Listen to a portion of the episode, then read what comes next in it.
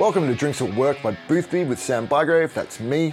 My guest today is Shay Chamberlain. She's the national brand ambassador for Never Never Distilling Co. She's an accomplished bartender and bar manager with time at two multi award winning bars that are featured on the world's 50 best bars list. Bull Place in Sydney and Black Pearl in Melbourne. Shay is someone whose passion and smarts and enthusiasm shine through whenever you have a conversation with her. And in this chat, we talk about what she's learned working with some of Australia's very best bartenders at some of Australia's very best bars, why she never wanted to be a brand ambassador, the challenges involved in being a BA at this particular moment in time, and what she thinks are the key factors in the success so far of Never Never Distilling Company. That brand has been a standout since it debuted in 2016, winning countless awards. Their distiller and co-owner Tim Boast was named International Distiller of the Year in 2021. And at the Australian Distilled Spirits Awards, where I've been a judge for the last six years, Never Never has been named the champion Australian distiller at the awards for the last two years running. They're small and independent and making some very big waves indeed. So, my chat with Shay Chamberlain in just a moment. But first, this episode is sponsored by Australian Cocktail Month. It's a great initiative to get people back into the bars, and it takes place this May. One ticket will get you access to exclusive cocktail menus in 144 bars across 12 cities for the entire month of May. You can learn more about Australian Cocktail Month at australiancocktailmonth.com.au and follow them on Instagram and Facebook at Australian Cocktail Month. Now, my chat with Shay Chamberlain. Shay Chamberlain, welcome to Drinks at Work from Boothby. Thanks for joining me. Thanks for having me. I'm very excited. I want to we'll start talking about actually what is your title to start with? What's the official job role that you've got? Uh, so I am the national brand ambassador for Never Never Distilling Co.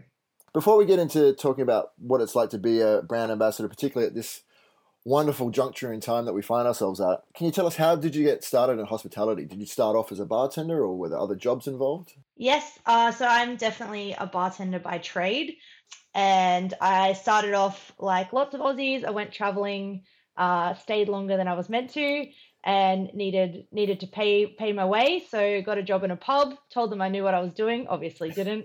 Uh, and yeah, just kind of went from there. I was working at a uh, just a, a classic British pub, and then realized that I quite liked what was going on. It wasn't just about paying for the travels. So, you know, met a few other people and they were going to to cocktail bars and I knew nothing about those things. Mm. I literally drank bourbon and coke and that's all I liked. Yeah, and just sort of started to to learn more about that industry that was was in London and I used to go to to lab for happy hour cocktails in Soho right. and I thought it was just the it looked like the coolest job ever. They were having a blast and they had photos up on the walls of all the all the parties they used to throw there. And yeah, ended up uh, working a few other party cocktail bars until I got a job at Hawksmoor. Okay. Which was, um, I'd already kind of been working for about three years behind bars, but it wasn't until I um, went and did my trial there that I realized I actually knew absolutely nothing. Uh, and I had to make my uh, trial drinks yeah. uh, for the for the head bartender in front of the whole team who was having their staff meal in the restaurant, and uh, they were no horrific. pressure at the all. drinks.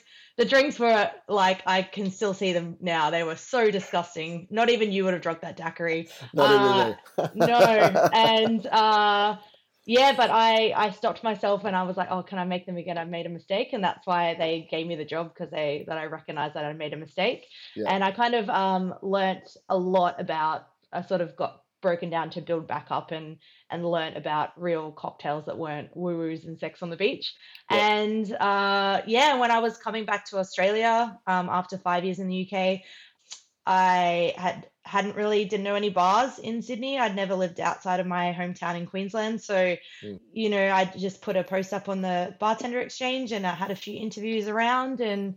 Uh, went and did a trial at a little cocktail bar in Circular Quay called Bulletin Place, uh, which was uh, quite intimidating because I never really took it that seriously and I was a bit nervous and I really enjoyed it. It was a great. Um, I did the trial with with Tim and Rob and Adi after they were expecting a boy to come to the interview. Oh, uh, I walked, right. Yeah, so even before the trial, when I like showed up to to Bulletin, it was like in an afternoon and there was like boxes everywhere. The orders must have just arrived and yeah. it was just like Adi just shouted at the door being like, we're open till four o'clock. Uh, and I was like, oh, I'm actually here for an interview. And they were like, oh, of course, yes, please come sit down, all looking at each other. Um, it wasn't for a couple weeks later that Tim told me that they were expecting a boy to arrive. That's um, so I think I was a, a pleasant a pleasant surprise, we'll say. Yeah. Uh, and I, I loved it, and I just decided that I had three trials lined up across Sydney. Uh, but Yeah. that's the job that I really wanted, and if if they were going to give me a job, then that was definitely the preference. And they they contacted me the morning before I was meant to have my next trial, uh, and offered me the job, and and that was it. I got to work with those guys for, When- when- for two and a half years, and uh, it was Wh- awesome. When did when what year did you start there? When did you come back? uh, in uh, 2014. cool. Yeah, at the time it was. This the- would have the been when three- they're they're on the world's fifty best list and everything. That's yeah? correct. Yes. Yeah. Uh, I can't remember what number they were. 19 maybe. I'm not sure. That's a total guess, but They're they're on the Um, list. yeah. You know. Yeah. they're on the list. They're on What, the list. what was it like working in a bar like that at that time? When you're Uh, having well, because I there was a lot of didn't- hype around the place and yeah. Yeah, I mean, I didn't know anybody in Sydney. Like everyone I knew at Sydney, in Sydney was uh, those three guys. Um, Matt Linklater, who was working there, uh, and that was that was it when I first started there. Uh, we often had some superstars come and do uh, do a Friday night, like uh, Oxy and uh, Charlie Ainsbury used to come and do a shift every now and then. So I kind of uh, didn't quite understand that these guys were sort of uh, who they were at that time. I was just like, I don't really know anybody, so I'm just working in this tiny 45 seater bar that you know is so hot in summer, and you're Yeah. just trying to make sure Adi doesn't yell at you too much, and you know try not to. You don't want him to see you laughing at him. Uh, so, but it was it was awesome, and it was just kind of like I felt kind of in my own little bubble of of sort of pushing and learning um, everything they had to show because I was, you know, worked with the three owners that all had very different um, ideas. So you'd you'd me and, uh, and Matt used to make lots of jokes about you sort of had to change what you do depending who you were working with. So Sure. you know, if you're working with Adi, uh, well, a French 75 is always garnished with a cherry, and if you're working with Tim, oh, always garnished with a lemon twist. So often you just had to sort of shrug it off that you weren't always going to be right until you worked out how to how to please them. For Uh, but it was amazing. It was the best. It's uh, it makes me sad to think that I can't have a drink there again. Uh, Yeah. Those last year. well, it was. It's really one of the. I think it was really iconic as a a way of doing Australian cocktails to that that level of like your milk and honeys and everything, but it was not serious like that. Yeah, I remember Rob saying to me when when they were sort of talking about how they came about to open Bulletin Place, and they just written a list of all the things they hated about bars, and they just didn't do that.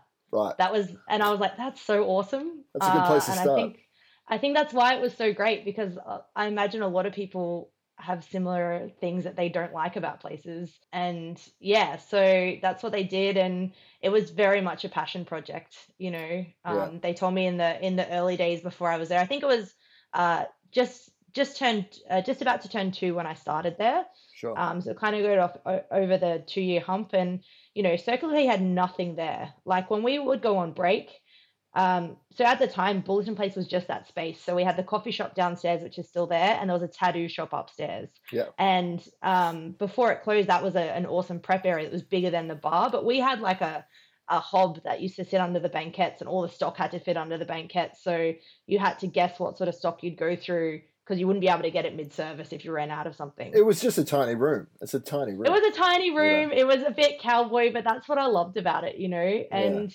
well, the um, chat about guys- it was the, the they spent more on the Hoshizaki ice machine than they did on furniture. right? yeah, Yeah. yeah, you um you would get in and you'd uh you'd have to start harvesting the crushed ice. So the crushed ice was those little tiny machines. Sure. You'd have to get in there at 1.30 with the with the champagne bucket and fill it up. And if you didn't start then, you wouldn't have enough for the rest of the service. And you Wow. never put a crushed ice drink on a Friday because you'd never you'd always run out.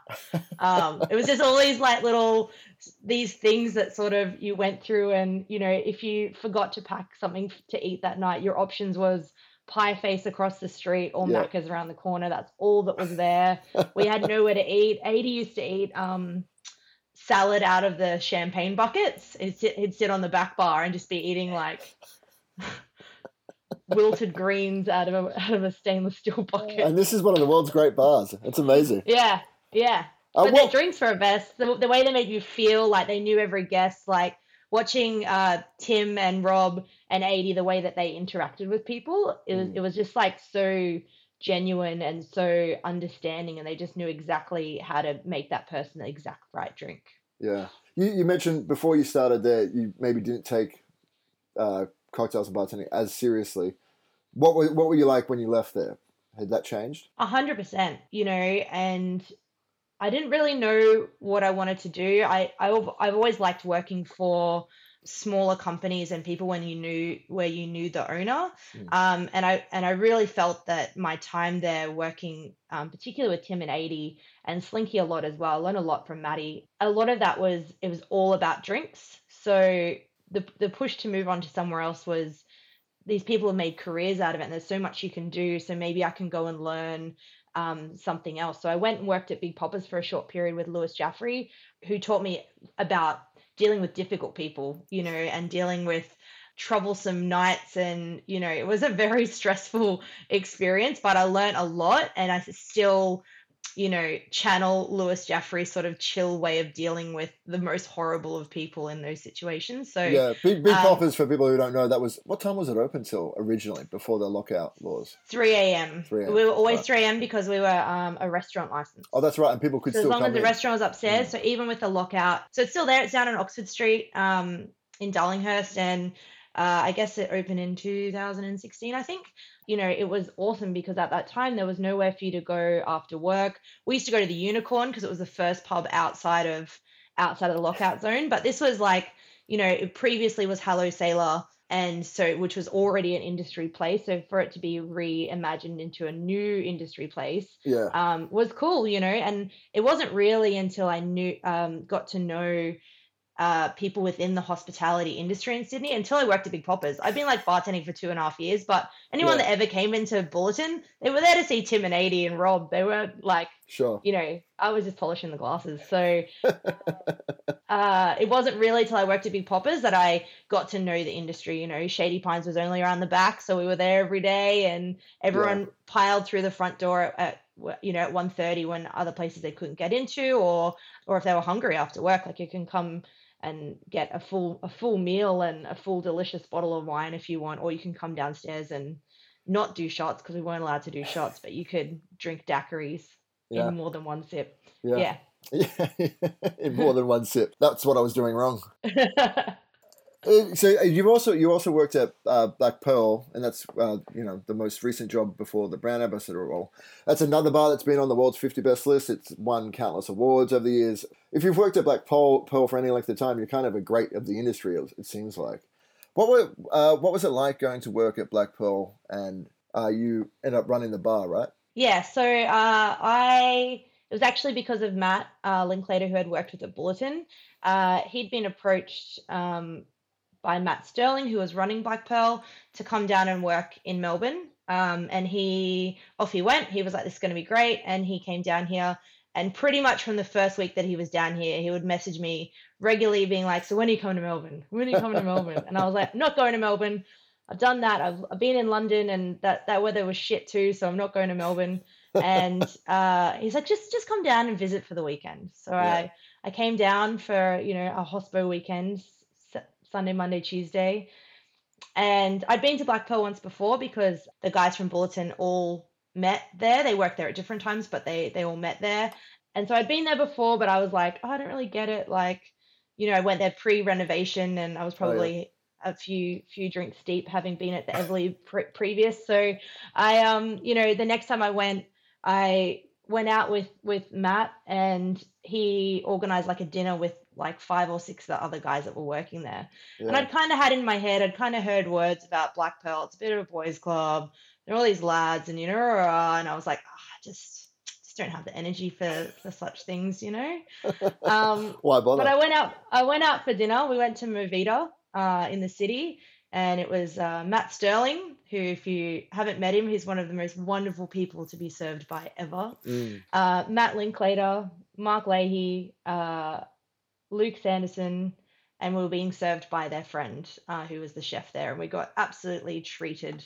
You know, yeah. everything came out. We didn't have to order. We drank about 10 bottles of sherry. Uh, it was it was great. And I was like, these guys are cool. We were at Heartbreaker and uh, we're having having some drinks and the night's carrying on. And Matt Sterling once again, who's a who's a big personality and he's a he's a pretty big big lad. And we're out the front of Heartbreaker at 3 a.m. and he's just got me in the crook under his arm and he's like, So when are you moving to Melbourne? And I was like, All oh, then you guys don't suck. Uh, I will I will come and we'll do it. So yeah. yeah. I got back to Sydney and I was like, sorry, Lewis, I'm moving to Melbourne. Very good. I bet he would have loved that. he yeah, he came with me when I moved all my stuff. We drove the truck together, so he wasn't too heartbroken. Ah, uh, see what a guy. What's like your big takeaway from working at Black Pearl? What's the big thing you reckon you learned there? Oh man, it's a it's a place. Hey, like it's um, it's an institution for a reason. It's uh, it's what twenty years old or something now, right? On on August first or August second, I think is going to be uh, it's going to be twenty years old. So yeah, I, I worked there for four years uh, which is about the the average, which is crazy. you know, you've got people who work there of upwards to ten years. Yeah. You know, Chris Hysted and Nathan Beasley. You know, big big names that have made a very big impact, and you know, people that have worked there. Very few people work there for less than two years, mm. and that's incredible in in this industry. And it's um, I really think that it's all the other places that I've worked. I couldn't have worked at Black Pearl had I not done those things. You know, um, a few people right. were like, "Why? Why are you leaving Bulletin Place to go and work at Big Poppa's? It seems like such a crazy change to go from this small cocktail focused, seasonality focused place to go kicking out drunk people and you know explain to people why they can't have shots like yeah. what do you why um, but if i hadn't have gone and worked there and if i hadn't have um, dealt with all those situations probably sometimes not in the best way but learnt from people like Lewis the right way to do it and how mm. you can get best results. Working at a place like Black Pearl, which is a you know a world renowned cocktail bar, but it's also open till three o'clock in the morning, pre COVID, seven days a week, closed mm. four days of the year. That's it. With without any kind of security. And sometimes, I mean, it's probably an argument that goes on forever about security. Sometimes a lot of people think they make the situation worse.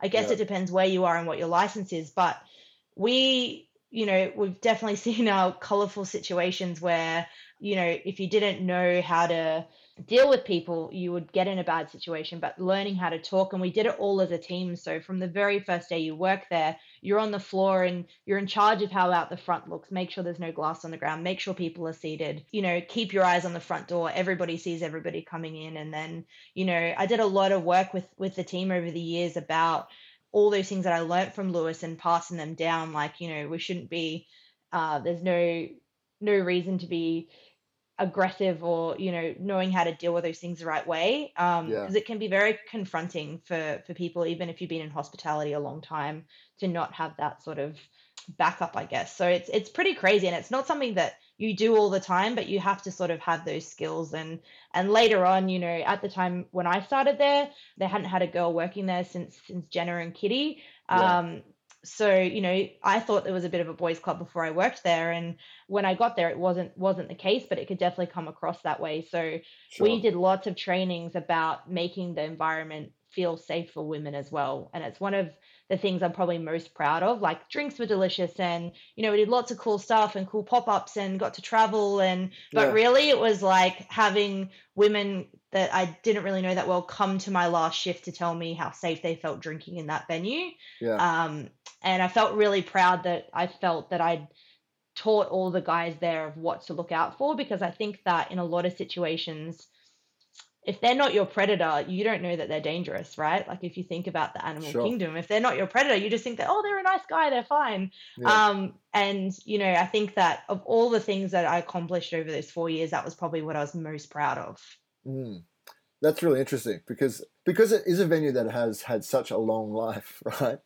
And it's nice to see it sort of being able to get renewed and uh, updated in that sort of way. Yeah, hundred percent. I mean, a lot of the people that come in and like, oh, I don't know anybody that works here anymore when was the last time you came in? Like it's it's, it's gone through so many different years of people working but there. you only you only need a visit or two and then you know everyone again anyway, right? And you're back, yeah. yeah. Or even just one. You know, it's the kind yeah. of place that I always described as you feel like a regular even after the first time you go there. Like mm. it's the kind of place that when you're on holiday, you're on your holiday and you find that bar that you just like yep. and you go there every day we yeah. had so much of that over the years, particularly usually around this time of year when the Australian Open's on. Sure. You get Americans that would come in, and they were just my favorite. They were my bread and butter because they were like, they just get it. They know what they like. You can you make good drinks. They want to sit at the bar. They get um, a tip. oh well, they get like, oh, we heard you're in Chip in Australia. I was like, that's incorrect. Don't let anyone tell you that. So you've now been Never Never Distilling Co.'s uh, national brand ambassador since September last year, 2021. Yes, that's correct.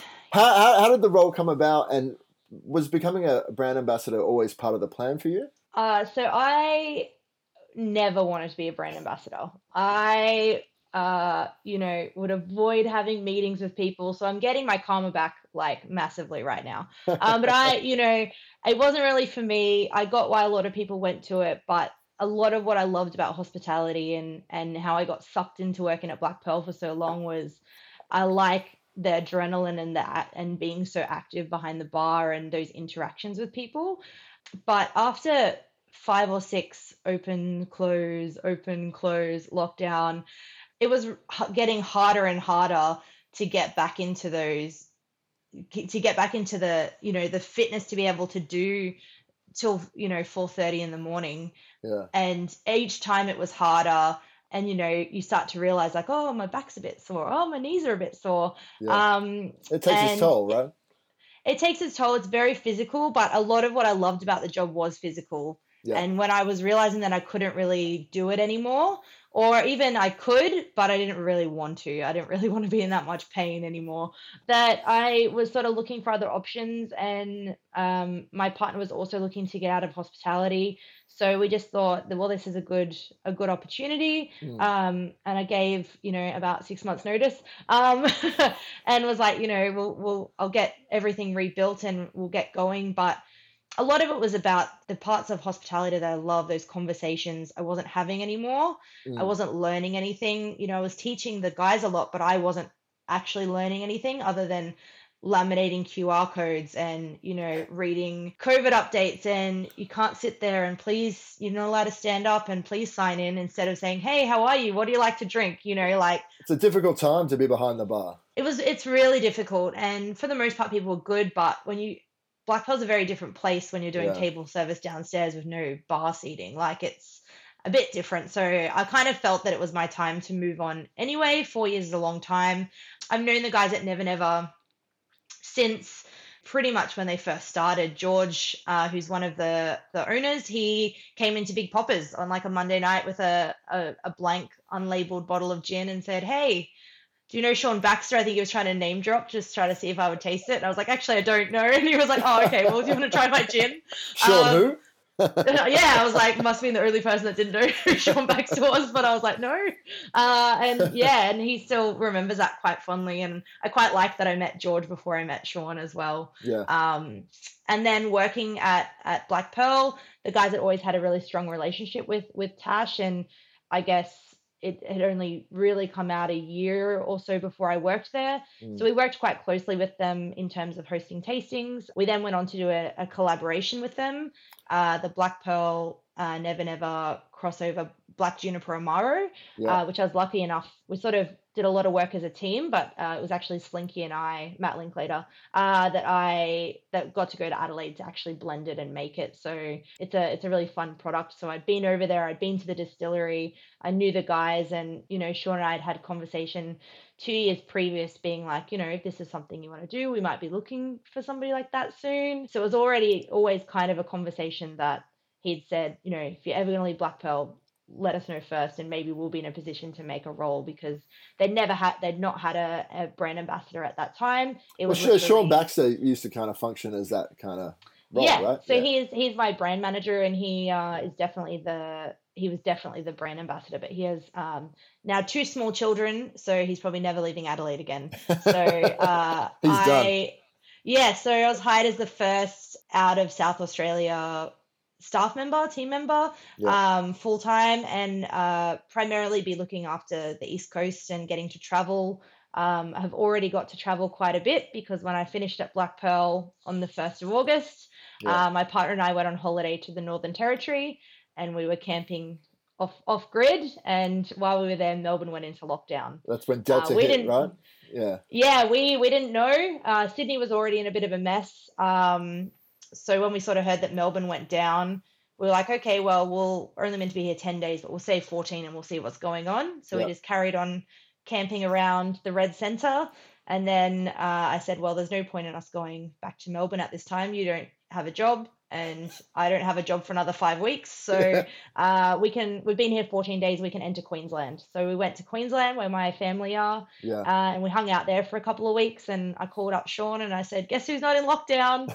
Uh, I can come to South Australia as planned. And that's what we did. So we're That got very lucky, right? That's very fortunate.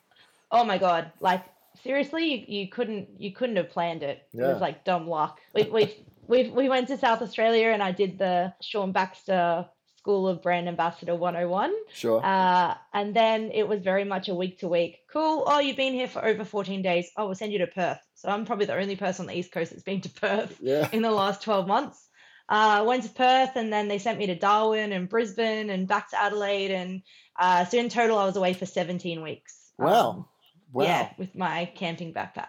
For those who don't know about Never Never, can tell us a little bit about the brand. It was started by three guys. They used to distill off like the a wall or something in a within someone else's spaces. It was tiny, and now it's it's become quite a big brand, right?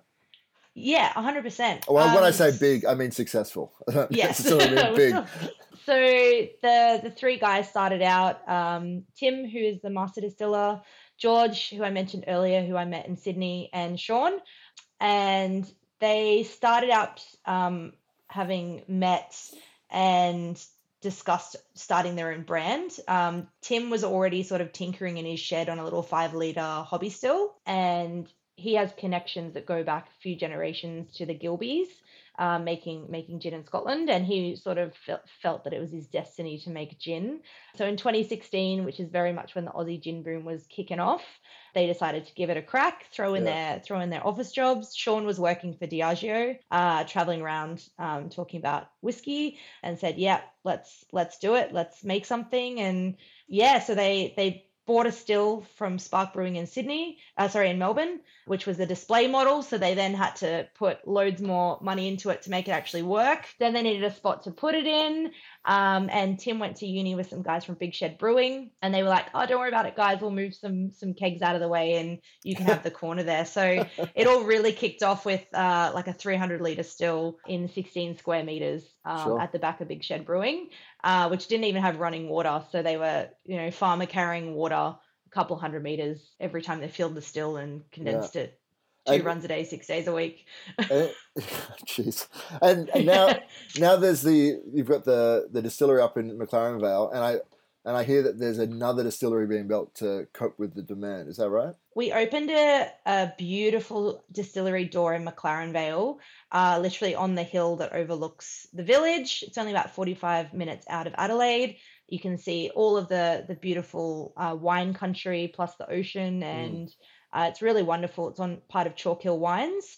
So we have the distillery door there that opened in February 2020, just before the world uh, went to shit. And uh, it's now going it's amazing they're so busy up there and they, they just take all the hits when it comes with you know any kind of restrictions that come in and out in south australia and they just uh they just kill it up there and they've got the distillery up there and we're just moving to another site because we sort of were still part in another distillery where we were sharing a space Yeah. and have been um, since Big Shed. So we've moved out of there to another space that's pretty much only happened this month. Yeah. Uh, but yeah, every time they sort of move to a space, they they outgrow it very quickly.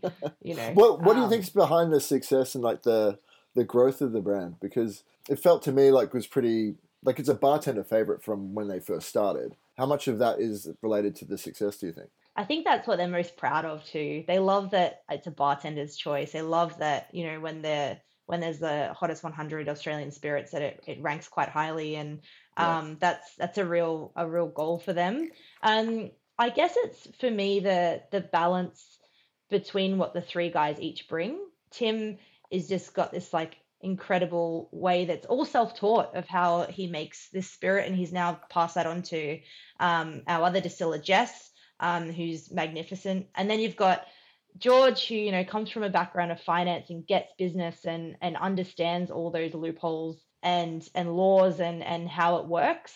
But he's also got a really incredible palate. Like it's really interesting going out to eat or drink with him because for someone that's never worked in hospitality, I'm blown away. Like he's he's Yeah. really into stuff like fermentation and cheese and beer and you know he's Yeah. traveled to weird parts of the Middle East and stuff to to try those things and um, I think that's really important. And then you've got Sean who 18 years in hospitality from nightclubs to brand ambassador like Yeah. you know he can take all those things he's he's learnt from working for the big companies and scale it down for us right so even though we are still small and independent it's very much them bringing those three sort of legs to the tripod balances really well Sure. um, and I, and I always feel like when they have conversations with, with each other when I'm there that they're they're straight up. They're like, this is what I think, you know, and they'll argue about it or they'll agree about it, but it's you know the conversations are always there to make sure everything's well thought out, even if it's you know the positioning of a label on a bottle to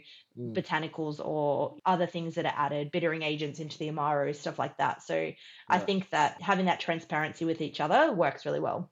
How how important is it for for you as a brand ambassador, and I guess as brand ambassadors in general, to get an understanding of the business side of things, and not because a big part of it's education and and the creative side I get, but there's also the business side these days.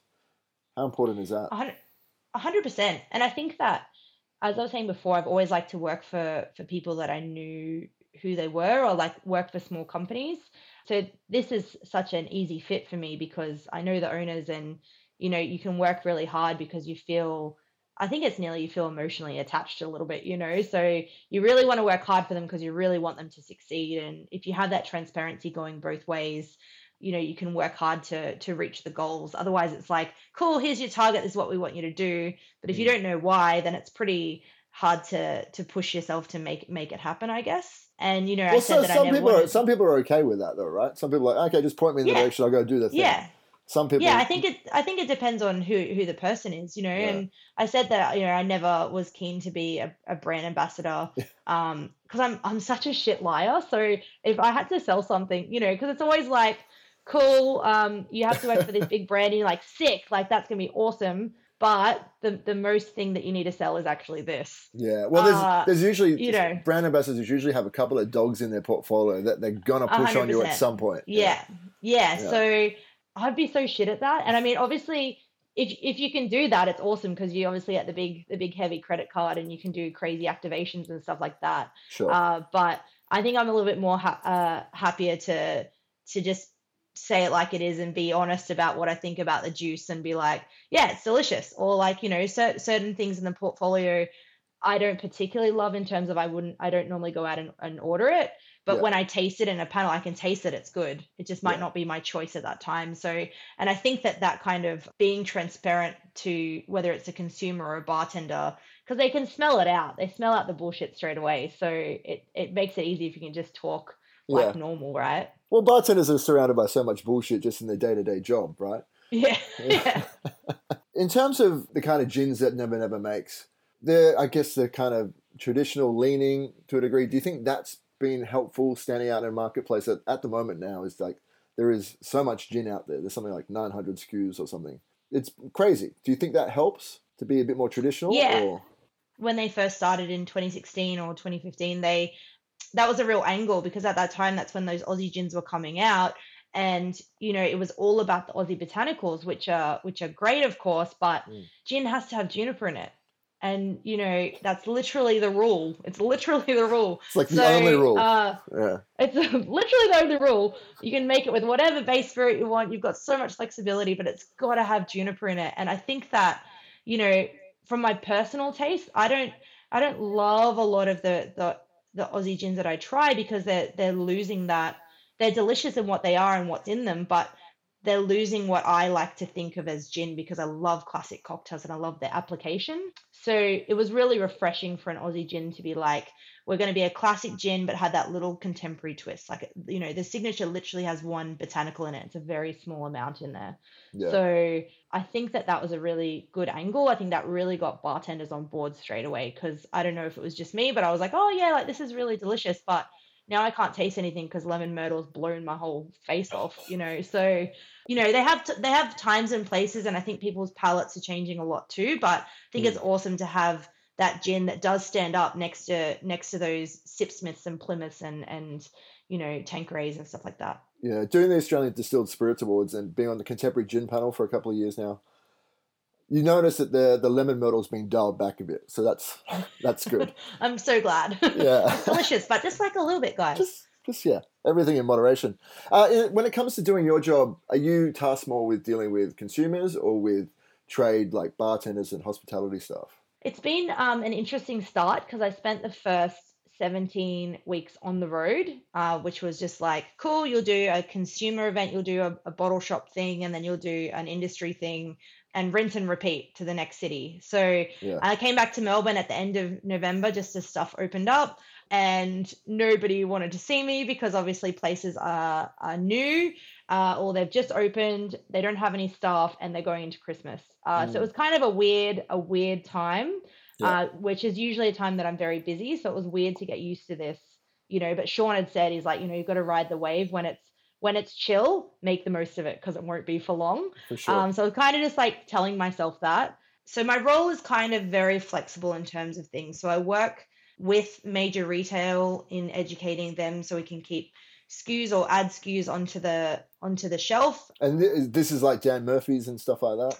Yeah, so Yeah. big big companies working a bit with those guys, small Yeah. indie bottle shops too. Yeah. Um, and then uh, bar trainings and stuff like that. So they're really starting to ramp up now, and that's Yeah. really my favorite part is the is the education side of it. But a lot of it at the moment is is relationship building because they haven't had anybody from Never Never over here for two years, Yeah. and we were sort of doing pretty well with when the guys were over here previous to COVID, but that's all kind of tempered out a little bit. And with such a big push for for supporting local, which is which is fantastic, it's kind of been pushed to the back to the back of the shelf, you know, Mm. not fully, but uh, you know, going that direction. So it worked out good timing for for me to start with them, and basically that's the whole idea. It's all about you know advocacy and and visibility. So Yeah. you know, just walk the streets in a Never Never shirt and uh, somebody stopped me on the street in Burleigh to tell me how much they liked my gin in Queensland. So I was like, oh, sick. That's pretty good.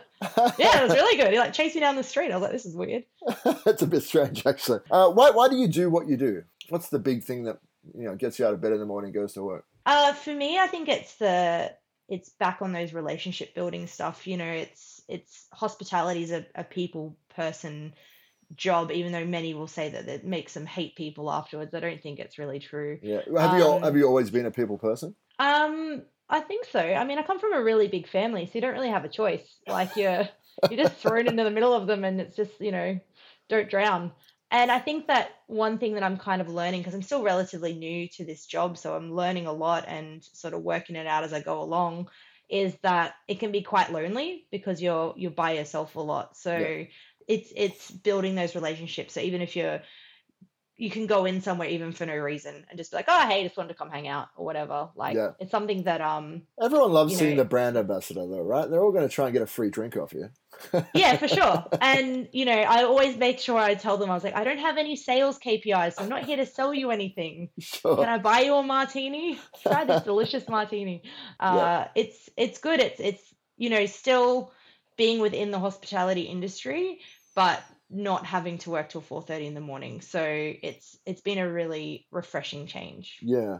It does seem like more and more these days, uh, bartenders do want to become brand ambassadors, and that's their sort of they kind of go out of the industry that way. Whereas maybe before they're trying to open bars or, I mean, into group sort of uh, beverage roles. Like uh, on the one hand, I get it because you know there's often better hours and better pay and better conditions, but then we're also we're losing talent like yourself from from bars and from having bartenders open the new great bars. What are your thoughts on that? Yeah, I think that that's um, pretty true, and I think that I've seen a lot of bartenders that maybe weren't quite ready to to go into a brand ambassador role. You know, go back the other way. Like you're not locked there Mm. forever, right? You can be fluid. You can do it for a little bit, and then you can go and open a bar, or you know, you can go into. You know, lots of people sort of move within them. Yeah. So I feel like as long as you're you're still learning, and I guess it's just been a particularly different time with with COVID, without staff and losing those people, but you know, I didn't want to be in service anymore. So do Yeah. you want someone that doesn't want to be in service there? Like, probably not. No, probably not. Like, I could still do it, but I don't want to, Yeah. you know? So, with a side Um, of and that- snark and grumpiness. That, I would actually enjoy that. But yeah, there's plenty of jaded bartenders kicking around, like, you know. Um, so I don't think that it, like, it necessarily cancels you out forever. Like I don't think it's retirement by Yeah. any means. And I think that we spent a lot of myself and my partner and our good friend, we spent a lot of uh big lockdown in Melbourne, the first one, you know, drawing up plans and you know, we're gonna open a bar and it's gonna be sick and it's gonna be cool and you know, and then reopening Black Pearl uh in October last year or the year before, sorry, Mm. was horrible. Reopening was worse than being shut. I was like, oh my God, who'd want to be a business owner right now? And I was like, delete the file, guys. I'm not doing it. Um, so, you know, uh, I guess it just depends what you want to do. And there's so many options and so many avenues. Mm. And it's really awesome to see some new some new bars coming to light as well. Like we've had a few nice seeing bartenders that have been kicking around for a while um, to, to begin to open their own bars around Um, town in Sydney and in Melbourne. And There's nothing better. awesome Bartenders opening bars is the best thing ever. for sure. For those who don't want to go on and open their own bar or they don't want to stay in the actual main game of hospitality, how can people prepare themselves to get into a role like an ambassador role? Is there things that they should be doing that you think they should do? I think it was interesting. I mean, I had four Zoom interviews with Sean, and he was very organized, and I have scripts, and you know, all all this stuff is very organized. But a- lot of brands don't do that. A lot of time, you're just kind of like, yeah, cool. You know, here's a suitcase with some booze in it and a card. See you later. But I had like proper Baxter boot camp, um, and we have lots of communication in that. So I guess it depends what kind of skills you have. Like I really am learning a lot in terms of sales and from our sales team. Like it's a whole new language. Like Yeah. I had no idea about off prem at all. Like I couldn't I never went into bottle shops. I would just buy from the bar. So I was like, unless I was buying, you know, UDLs or something, I Yeah. I hadn't a clue about how they work and I, you know, I I was just really honest to be I was really honest about what skills I did have and what I didn't and would need help with. So, Mm. you know, I'm getting pretty good at uh, spreadsheets these days, but I was pretty average, you know, and there was a list of things that they wanted and there was things that they would um, can teach, right? So it's kind of like when you hire hire anybody within like a bar, for example, like, Mm. all right, well, we can teach you how to make, you know, a Tom Collins or whatever, that's easy. But if you're a jerk and not nice to people, Yeah. then we probably don't want you. There's so no hope for I guess I guess that when they were looking for me and why I was attracted to the role other than knowing them and, and knowing the product was they were they were willing to to teach me and show me those things that I didn't know how to do because they wanted the the bartender side of me in, in terms of the relationships that I had and Mm. you know I felt co- comfortable to walk into a bar I've never been into and ask to speak to somebody about gin like being Yeah. confident in certain things. Um, and I just didn't bullshit about it because I think you just get caught. Uh, I didn't say, "Oh yes, I'm a master of of spreadsheets. Don't worry about it." And I know all about sales and marketing. Yeah, I know how to I know how to YouTube something for Excel. Yeah. Yeah, yeah. Like I could barely get this this uh this recording on today. So you know, um, yeah, I'd literally Yeah. just um yeah, just the transparency and knowing that that was a job that I wanted to go for. Like I've seen people go for brand reps because they think that that's what they want, but maybe it's not necessarily a brand that you if it's something you can do and you think that you know you can you can sell it regardless then that's awesome um, Mm. but i think just making sure it's it's the brand that you want to work for and the job that you they're going to offer the support to get you there Yeah, but everyone wants those jobs. You got to compete against like heaps of people. Sure, there would have been Yeah, heaps of know, people but- interested in doing your job. yeah i don't know uh, better watch my back um i yeah i guess you know well then you just have to be yourself because i think that if Yeah.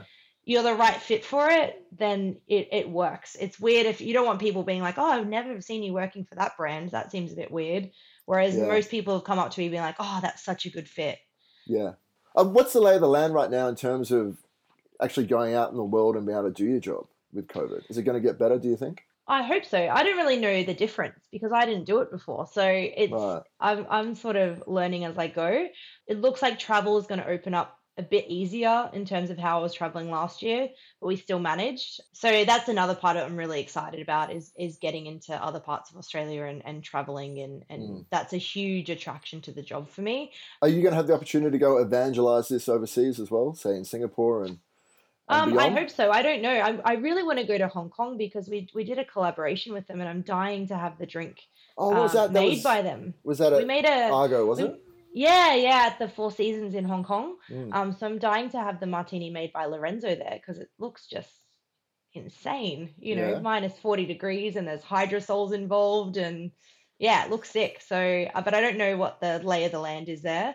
I guess Yeah. New Zealand is probably something that we can look forward to um, at the Yeah. second half of the year. But uh, at the moment, I'm just I'm just hanging to get to get up to Sydney. To be honest, love it up there. So uh, it's great that I get to spend more time up there. Well, we'll have to catch up for a drink when you get up here. Absolutely. Thank you so much for spending some time to talk to me about it all. Thank you for having me.